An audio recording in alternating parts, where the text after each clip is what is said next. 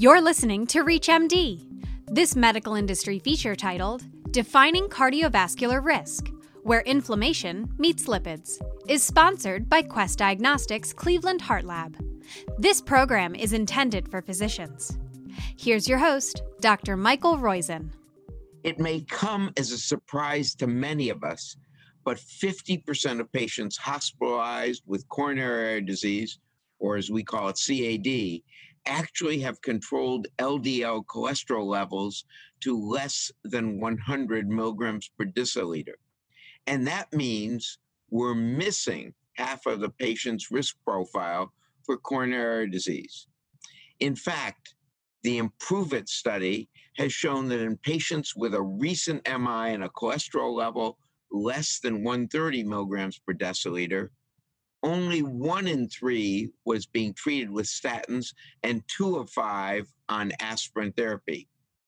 That's why on today's program, we'll talk about multi-marker approach beyond lipids to better define patients at risk and why the addition of inflammatory markers is so important to cardiovascular risk assessments. This is ReachMD, and I'm Dr. Michael Roizen. Joining me to examine the inflammatory markers alongside advanced lipids in the assessment of cardiovascular risk assessment are Drs. Atul Sachdev and Mimi Guarneri. Dr. Sachdev practices family medicine in his private practice and is a clinical assistant professor in the Department of Family and Community Medicine at the Baylor College of Medicine in Houston. Dr. Sachdev, thanks for being here today. Thank you. Glad to be here. And Dr. Guarneri is an integrative cardiologist, perhaps the most famous integrative cardiologist, the co founder and medical director of the Guarneri Integrative Health Center. She's also president of the Academy of Integrative Health and Medicine. Um, she practices in La Jolla. Dr. Guarneri, welcome to you. Thank you. It's great to be here. To kick off our discussion, Dr. Sachdev, can you just walk us through why inflammation is so critical to defining a patient's cardiovascular risk and the importance of inflammatory testing? Sure. I think to accurately define a patient's cardiovascular risk, you really have to look at two aspects of what drives cardiovascular disease the injury and the response to injury. Now, this is the approach first proposed in 1976 by Dr. Russell Ross. Now, our current standard of care is to focus on common risk factors that cause the injury. These are things like diabetes, hypertension, smoking, and high cholesterol. But what isn't traditionally included in our assessment of a patient's cardiovascular risk is a measurement of injury response, which is what we call vascular inflammation. And we know that assessing vascular inflammation complements a thorough and accurate risk factor assessment. So we really need information about both lipids and inflammation to have a clear picture of a patient's overall cardiovascular risk. In other words, it more accurately tells us who we need to worry about and who we may be less worried about in the near future. And there's strong science supporting this approach. Take the Jupiter trial, which was the first large scale clinical trial in 2008 to show improved risk stratification with inflammation testing. In that trial, we saw that while lowering LDL did indeed reduce cardiovascular risk, independently lowering HSCRP reduced that risk as well and lowering both reduced the risk even further. Now, more recently in 2017, the CANTOS trial really cemented the role of inflammation in cardiovascular disease by demonstrating that lowering inflammation independently of cholesterol reduces cardiovascular risk. And turning to you now, Dr. Guarneri, how do you describe the continuum of cardiovascular risk? Well, I think the arterial wall is a great place to start to describe this process. The left hand side shows a healthy blood vessel. And as we work our way off to the right, we begin to see disease progression. A healthy blood vessel has a healthy endothelium that can produce nitric oxide. On the other hand, as we progress in disease, we begin to see thickening of the artery wall and then ultimately the initiating stages of plaque development, plaque progression, until we finally end up with a rupture prone plaque. And we know that when a plaque ruptures, it results in clot formation within the blood vessel. The end result, of course, is a heart attack or a stroke. And this is exactly what we want to prevent. We never want to be at this stage. So we like to look at what kind of markers will help us characterize the progression of disease along this continuum. So there are three broad categories to think about, which are the risk of disease, who's at risk, the presence of disease, and disease activity itself. Using these markers, we can now move along this continuum and get a snapshot in time of where someone is and where their risk lies. So, with that being said, Dr. Sachdev, let's dive into the inflammation markers that are used to discuss early risk and oxidative status. What do we need to know about the use of F2 isoprostanes, oxidized LDL as markers, and can you speak to the assessments around the presence of disease using ADMA? Sure. So, F2 isoprostanes are prostaglandin like compounds excreted in the urine. They're considered the gold standard for measuring oxidative stress in the body. High F2 isoprostanes have potent biological effects associated with inflammation and can therefore mediate chronic disease initiation and progression. Now, oxidized LDL specifically measures protein damage due to the oxidative modification of the ApoB subunit on LDL cholesterol. LDL oxidation is the initiating event for foam cell formation, and high oxidized LDL levels precede development of metabolic syndrome and insulin resistance. Finally, ADMA gives us a way to assess chemical dysfunction of the cells of the endothelial lining. This marker is simply a methylated form of the amino acid arginine. And because of this, it can actually block L-arginine's availability in the cell, which ultimately leads to lower levels of circulating nitric oxide. And it's important to keep in mind here that elevated ADMA concentrations have been associated with subclinical atherosclerotic disease in studies looking at both carotid and coronary artery disease. Dr. Guarneri, what are your thoughts on HSCRP um, along with markers for disease activity such as Lp-PLA2 activity and MPO. So, HSCRP is a nonspecific marker for inflammation. And that means it can be inflammation anywhere in the body. And I just want to be clear about one thing inflammation is not always bad. Uh, inflammation can be there to protect us. For example, following an injury, but what we're concerned about is low levels of inflammation that are present all the time.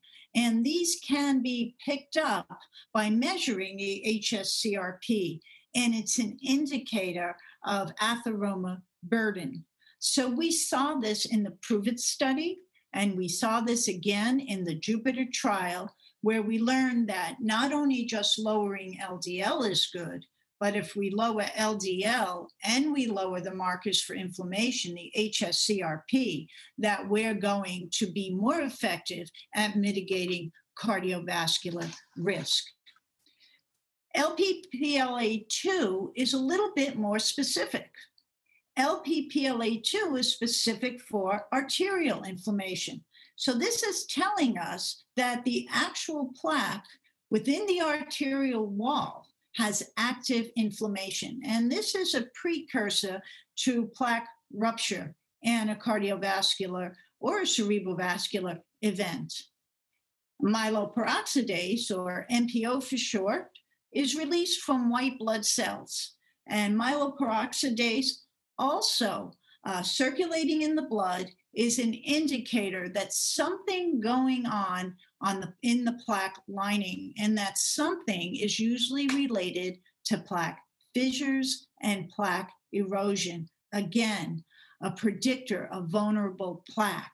So both Lp-PLA2 and myeloperoxidase help us to determine who is likely to have plaque rupture and where the vulnerable plaque is.